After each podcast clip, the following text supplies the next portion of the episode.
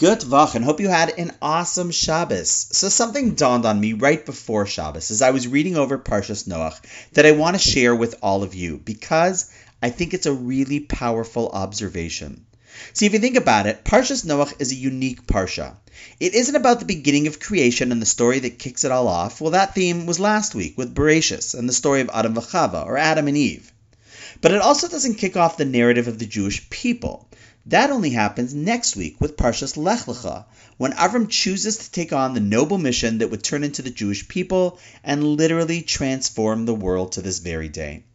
It's sort of a middle stage, a reset of the world, yet not really the narrative of the Jewish people just yet. When you think about it, perhaps Noach represents the individual that should've, could've, but in the end didn't. Yes, he was a tzaddik. As the first sentence of the Parsha tells us, Noach ish tzaddik tamim haya b'dorosav. Noach was a righteous, wholesome person.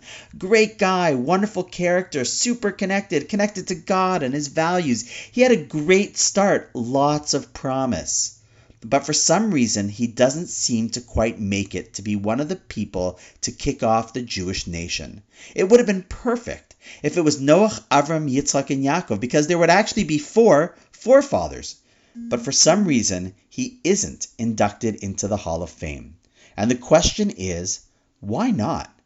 I think we're going to go deep into this question on our new Wednesday night Timely Torah Teaching Zoom class at eight thirty, because there are so many amazing lessons for each one of us in our own pursuits for greatness. But for now, perhaps something worth thinking about is the difference between how one starts off in life, how one begins a race, and how one finishes it, and which is ultimately more important.